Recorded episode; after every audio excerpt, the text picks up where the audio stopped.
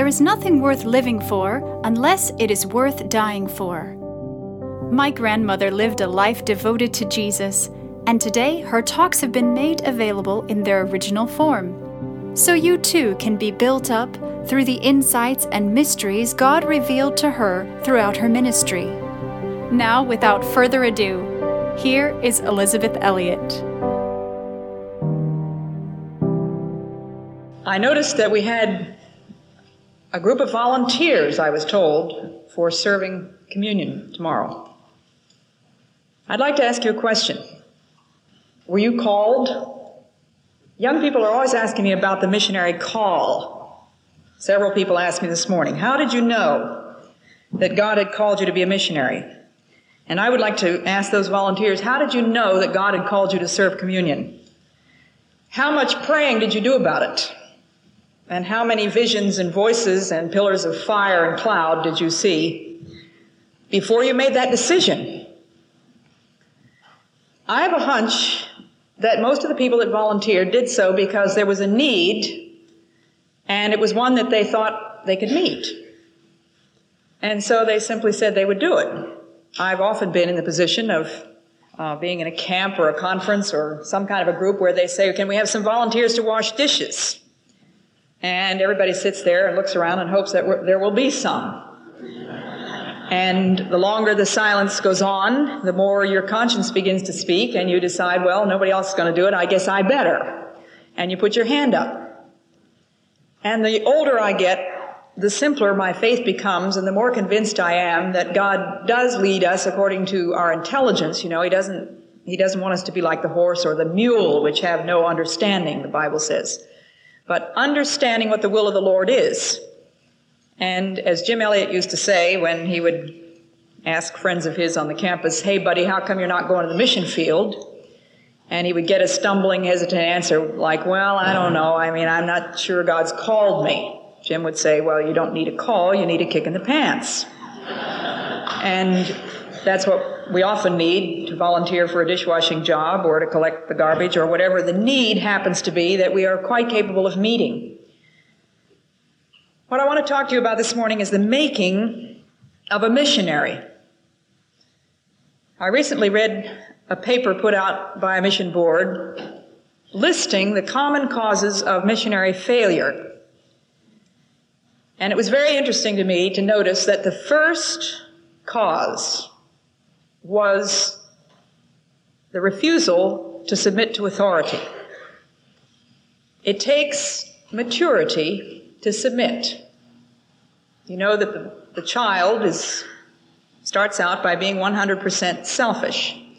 And it's a long process of education and line upon line and precept upon precept before the parent persuades that child to start thinking about somebody besides himself. And teaching him that the world does not revolve around him, nor does the world owe him a living. We see a lot of people who are physically grown up who are emotionally children because they have never started to think about anybody but themselves. And they have never learned to submit to authority. And this is a very serious business. I happen to have been on a mission board, uh, board of trustees, sort of, up until just a few months ago when I resigned. And it's a very new mission board, and we had only sent out five couples. And of those couples, three returned within a year. That's rather a sad record, isn't it? One of them for health reasons, which seems to be uh, the usual excuse that's given. You can almost always drum up some health difficulties if you don't want to tell the real reason. In this case, I think it was the real reason, but the other two cases were cases of insubordination, pure and simple. They were people who had not been prepared to submit their wills to somebody else. They were not willing to do what the authorities that God had placed over them had assigned them to do, and so they quit. Their attitude had always been nobody's going to tell me what to do, and as far as we can tell, it still is that. Well, that is original sin, isn't it? God told Adam and Eve what to do, and Satan came along and told them they didn't really need to. And so they did what they wanted to do, and we've been in trouble ever since. But I asked my brother Dave several weeks ago, we were discussing what we talked about to students. I said, What would you say is the primary qualification for a missionary? Without any hesitation, Dave said adaptability. I have always said humility. But, you know, really, they come down to the same thing, don't they? You're not going to be adaptable to other people's needs and to the directives of the authorities that God has placed over you unless you are humble.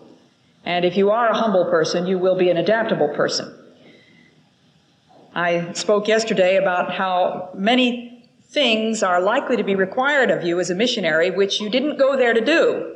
Things that you hadn't the least inkling were going to be required of you and for which you didn't feel prepared. And if anyone had given you a list of those requirements, you would have bugged out right at the beginning and said, well, no way am I ever going to measure up to the standards of being a missionary if this is what it takes.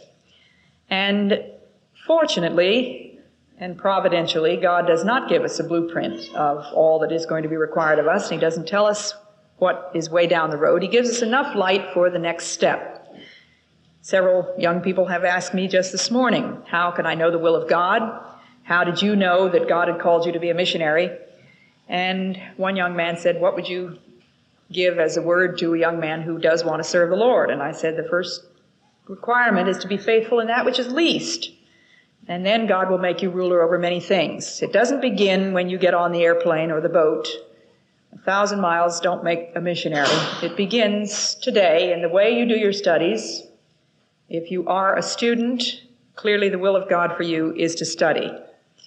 Now that may be bad news for some of you. You might not have thought of it, but that's the long and the short of it. If God has put you in this institution, then God's will for you is to do the work required by this institution and to do it faithfully and well. Stop and think a minute. If you, let's see, let me put it this way. When you get on that jet plane to go home, you think about the mechanics that checked out those engines. And you hope that they've done a faithful job, and you get on there in faith that they have, and in faith that the men up in the cockpit know what they're doing and that things are in working order.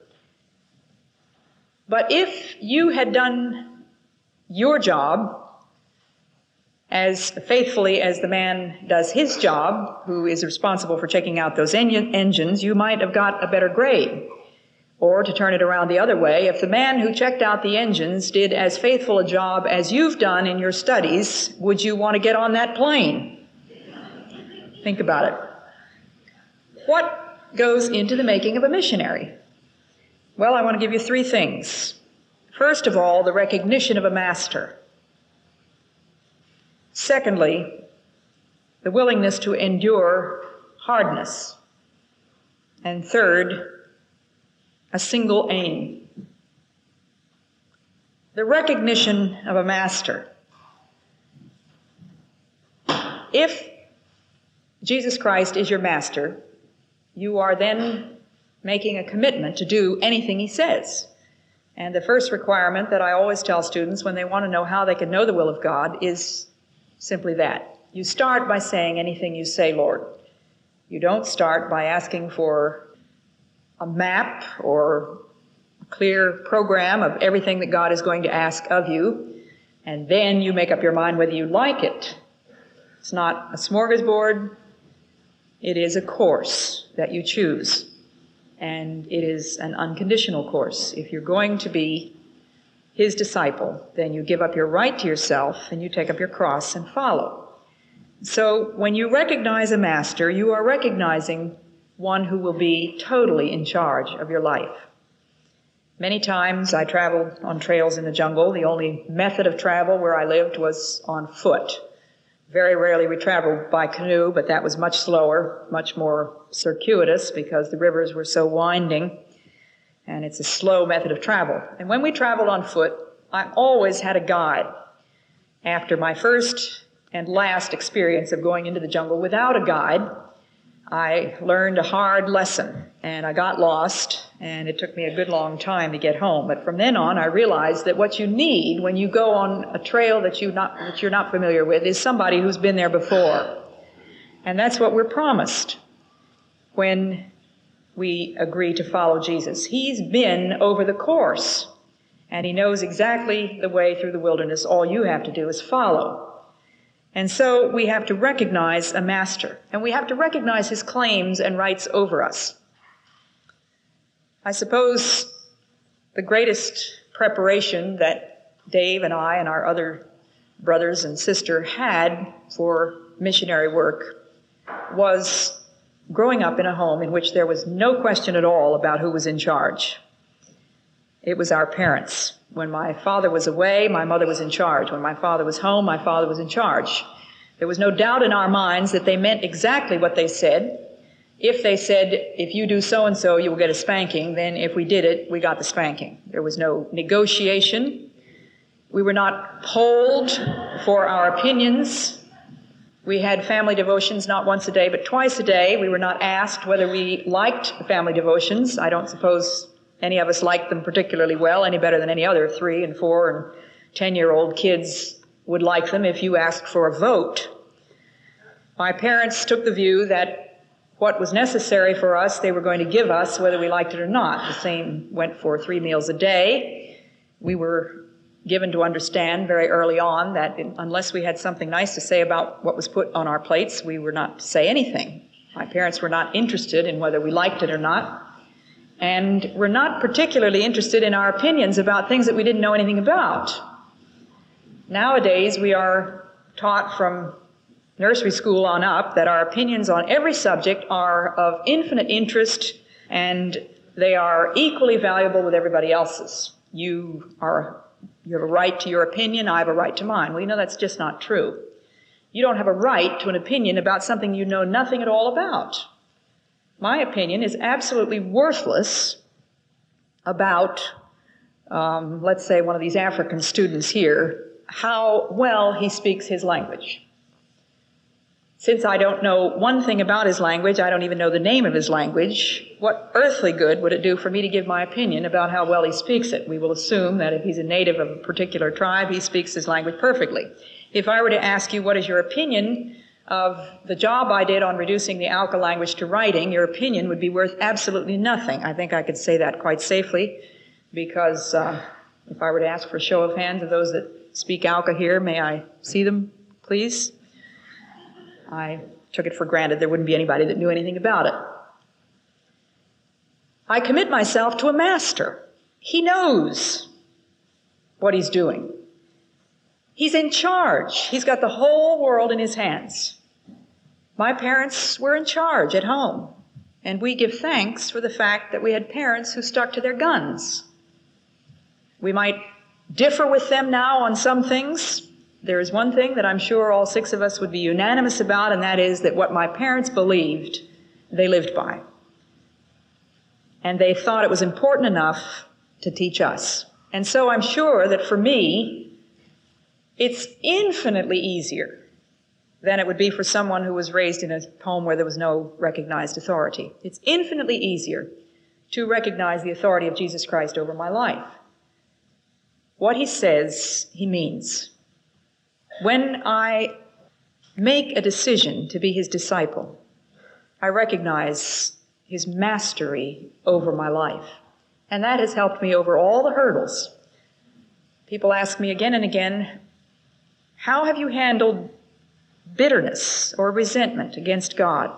And my answer to that is, so far as I know, my own heart, I've never been either bitter or resentful against God for anything that has happened in my life for the simple reason that he is my master. And as I reminded the young women this morning at the breakfast, he does love me. There isn't any question at all about that in my mind.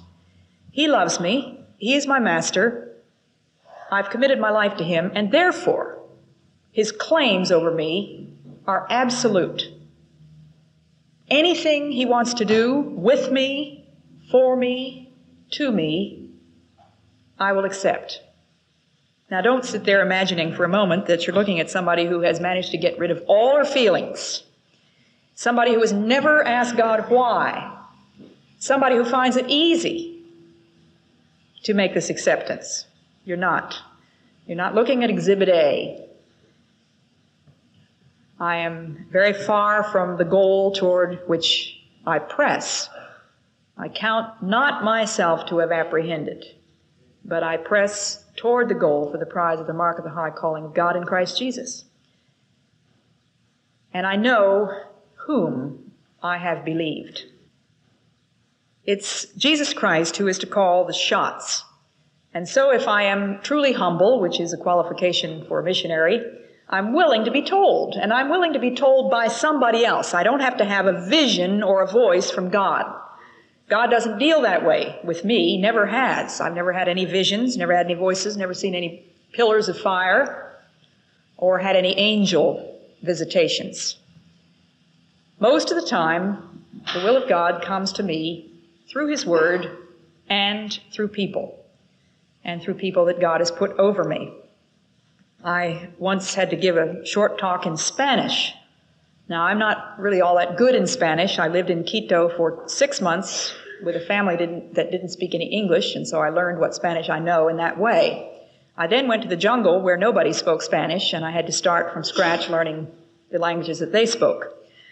So it was a, a, number of years later, after I'd been away from Spanish speaking people, that I was asked to make this talk. And so I was very apprehensive about whether I could get through it or not. And so I wrote it out word for word.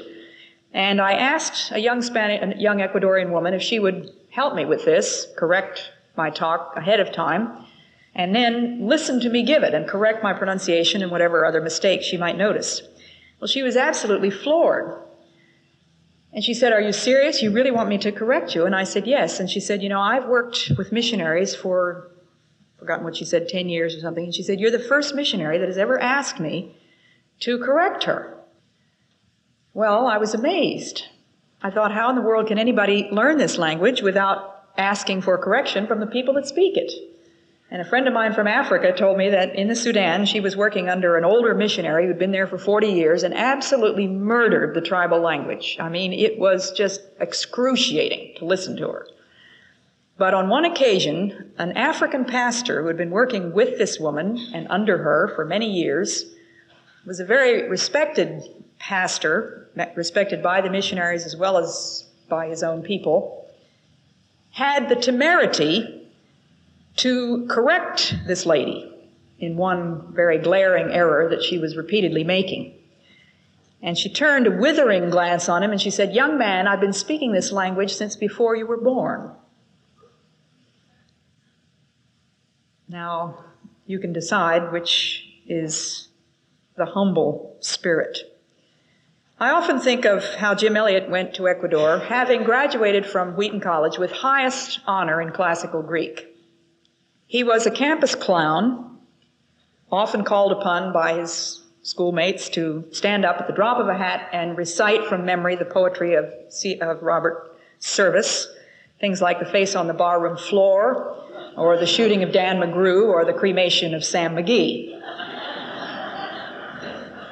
Jim was a mimic. He could impersonate. He loved to put on costumes. He liked to mug. And he was also a well known spiritual leader on the campus. He was the president of the Foreign Missions Fellowship. He was the sort that could be picked out of a dining hall line because he was always standing there with a little set of white cards, either navigator's scripture verses that he was memorizing or Greek verbs.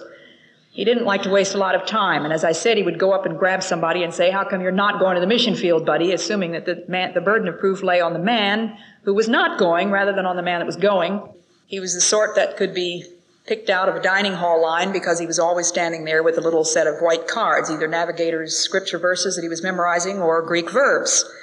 He didn't like to waste a lot of time, and as I said, he would go up and grab somebody and say, "How come you're not going to the mission field, buddy?" Assuming that the man, the burden of proof lay on the man who was not going rather than on the man that was going. And then he would go up and grab somebody by the lapel and say, "What did you get from the Lord this morning, buddy?" And he had a ready answer himself, but he was, on top of being a scholar and a clown and a spiritual leader, a wrestler. Had won the championship in his weight class in four states and had a bronze belt buckle to prove it. It was rather an unusual combination of gifts that Jim had. Well, he went to a little out of the way corner of the jungle that nobody had ever heard of in the eastern part of Ecuador to work with a small tribe of Indians called the Quichuas and to do what his friends called bury himself. So many people tried to persuade Jim to stay in this country because the Lord had already given him such a tremendous, quote, ministry. And he had had great success in prison ministry and preaching on street corners and a radio ministry that he had in Illinois and in various other ways. He had lots of options. But he went to this unknown place in the jungle and he started out by being what the great missionary to Cairo, Egypt said was a bumbling idiot.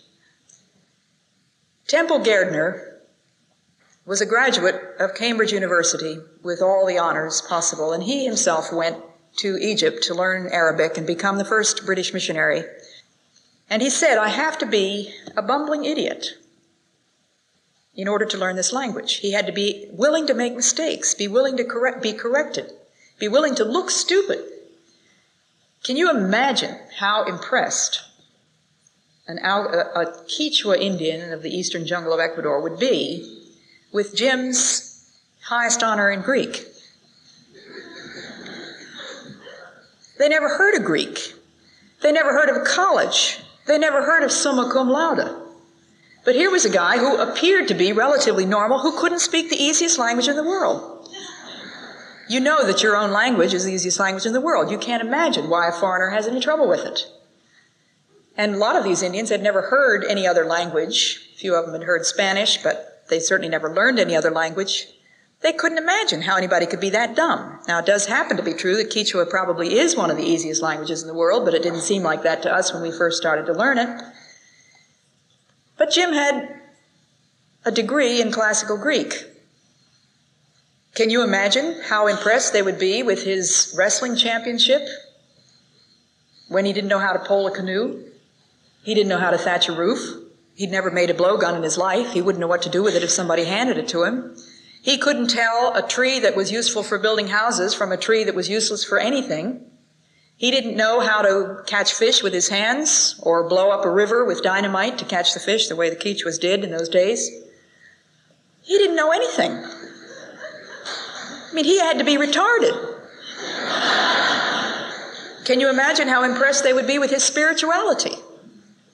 They were all nominal Catholics. They didn't know anything about anything. They had long since lost sight of any native religion that they might have had for several centuries. They had been taught by Catholic priests that all they needed to do was put a medal around their necks and get baptized and married in the church, and that was it. So they were not very impressed with Jim's qualifications. But Jim had offered them to Jesus Christ and said, Here they are, Lord, anything you want to do with me, to me, for me, I'll take it. And he acknowledged that Jesus Christ had a right to do what he wanted with those things. I had an experience in my very first year, having worked on the Colorado language for nearly a year and having reduced it to writing. I lost all of my language materials. All the charts, all the notebooks, all the file cards, thousands of file cards, everything that I had done in one year. There were no copies because this was in the days before Xerox. There were no tapes. There were no tape recorders in those days. And everything that I had was in a suitcase that got stolen off the top of a banana truck. And so, as it were, in one blow, everything that I had done in that year was wiped clean of the board. Does Jesus Christ have a right to allow a thing like that to happen to a missionary? Yes, he does. I was stunned I was baffled. I was put on my face before God. But I recognized my master. One of the verses God had given me before I went to Ecuador was in Isaiah 50, verse 7 The Lord God will help me. Therefore shall I not be confounded. Therefore have I set my face like a flint. And I know that I shall not be ashamed. Well, I was tempted to be confounded. It wasn't my idea of the way the Lord God helps a missionary. My informant during that year, the man that worked most closely with me on that language, had been murdered. Just a few months or a few weeks after I received word that my language materials had disappeared, and of course we prayed that God would get them back, just the way I prayed that I'd find that gold pen yesterday, and I haven't gotten it back yet. We prayed that God would get that suitcase back. We didn't get it back. A few weeks after that, I received word from Jim that the station on which he had been working for a year among the Quichuas, where he had rebuilt three dilapidated buildings and built two new buildings, a school and a clinic, had just been destroyed completely by a flood. And so, before either Jim or I had been a jungle missionary for quite a full year, everything that we had done was wiped clean from the board. And it's at a time like that that you know where your faith rests. If your faith rests in a particular program of what you expect God to do, it's not good enough. It's going to collapse. If your faith rests in a set of graven images, what a missionary is supposed to do, what your thing is, what the people's response is going to be like, it's not going to be good enough. And I'm here to tell you that it's not going to be an adequate faith to keep you on the mission field. There is nothing that's going to keep you there except obedience to Jesus Christ. And you're not going to obey Jesus Christ unless you recognize that He's your master. I knew myself summoned, called, marked. And I want to emphasize that it doesn't mean in any very private, esoteric, strange, rare, and peculiar way. You people that are going to serve communion tomorrow are called. I believe I can say that with assurance. Because you were the people that were willing to say yes. Now, I'm sure that there are people with legitimate reasons why they can't possibly do it tomorrow. There are a lot of you that don't have legitimate reasons. You just didn't see why you should do it if somebody else would. And that's the reason most people don't go to the mission field. There are always a few people that will, but it's mighty few. In the old illustration, if you see 10 men carrying a log and nine of them are on one end and one person's on the other end, which end are you going to help out on? I was one of those people that wanted to do the tough thing. And because I could see that not very many of my fellow students in college were actually headed for a foreign field, I said, Well, Lord, I'll go. And unless you don't want me there, I'm going. You can stop me if you want to. Believe me, God knows how to stop you. Secondly, endure hardness. Let me read to you from 2 Timothy Paul said to this young man, Accept, as I do, all the hardship that faithfulness to the gospel entails. Now, what kind of hardships do you think of when you think of the mission field? You think of having to live in some grass hut in the middle of Africa where you won't have any electricity or any water and no television and no telephone? Well, the chances are you might end up in a place like that, but most missionaries don't. A lot of them live in high rise apartments in cities. The physical hardships are relatively trivial. But one of the hardships that most of you can count on is loneliness. And people come to me and say, How in the world did you handle your loneliness? I lived as a widow most of my missionary career, and I also lived alone in many places where there was not even another missionary a good part of the time. Well, when they ask the question using that verb, how do you handle loneliness? I think that very often there's the assumption that there is a neat gimmick. There's some handle that you can get on it, some trick, if you can just find what it is that's going to abolish your loneliness. And as soon as you can get a hold of that, then you're ready to go to go out and be a missionary. But right now you're desperately lonely in the dorm and you're sitting around strumming a guitar, singing all these songs about loneliness and how your heart's about to break and how you've been through such terrible hard things. Nobody knows the trouble I've seen. And as soon as I get that all sorted out and find the handles, then I'll be ready to be a missionary. Well, I've got news for you. One of the hardships of being a missionary is loneliness. And you know what? There are a lot of problems in this world for which there is no solution. We live in a technical age, technological age, in which we assume that because everything can be defined in terms of a problem, your single life, for example, is a problem, and this little girl comes on TV and she says, I have this terrible problem with my hair.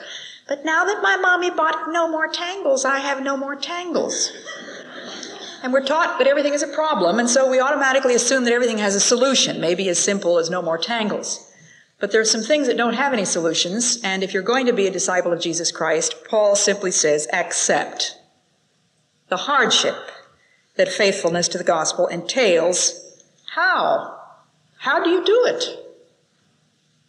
There isn't any other answer but this one in the strength that God gives you. In the next chapter, he says, Put up with your share of hardship as a loyal soldier in Christ's army. There's very little counseling today along the lines of endurance. We're all frantically racing around looking for solutions. Paul talks an awful lot about endurance.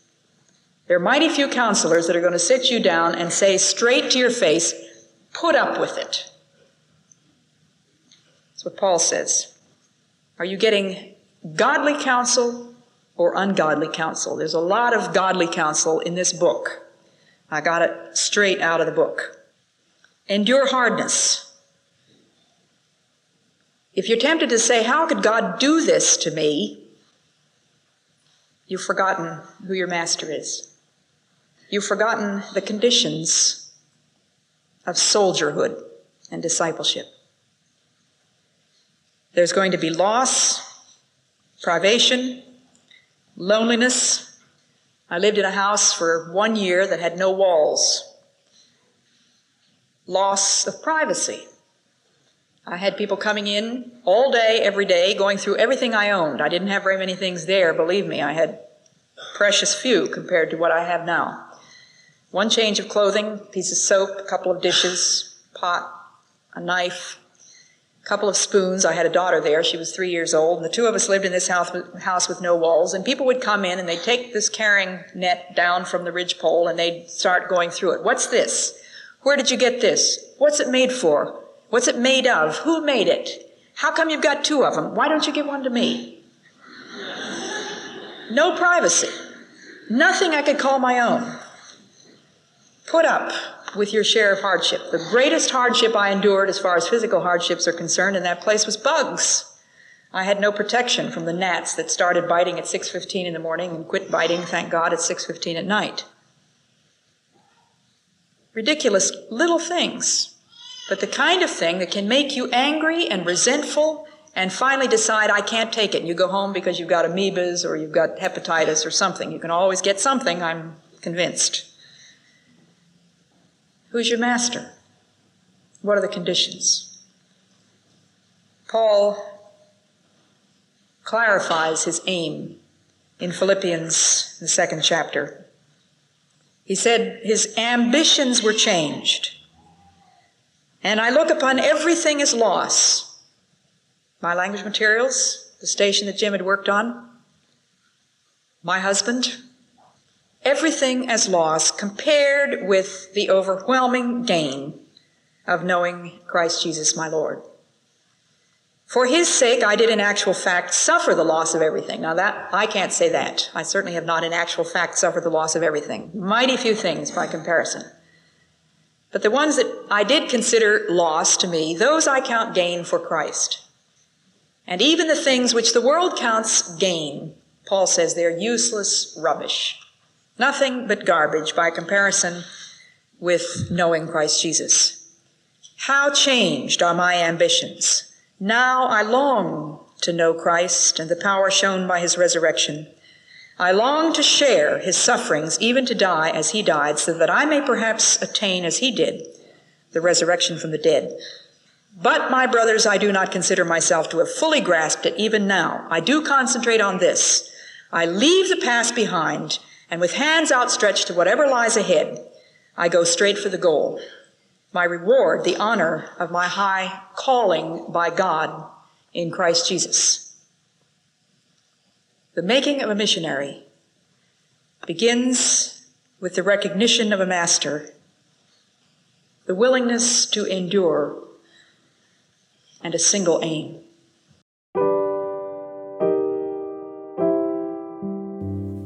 I pray you've been encouraged and inspired by what you've heard today, and will keep joining us here and on social media for my Granny's inspiration.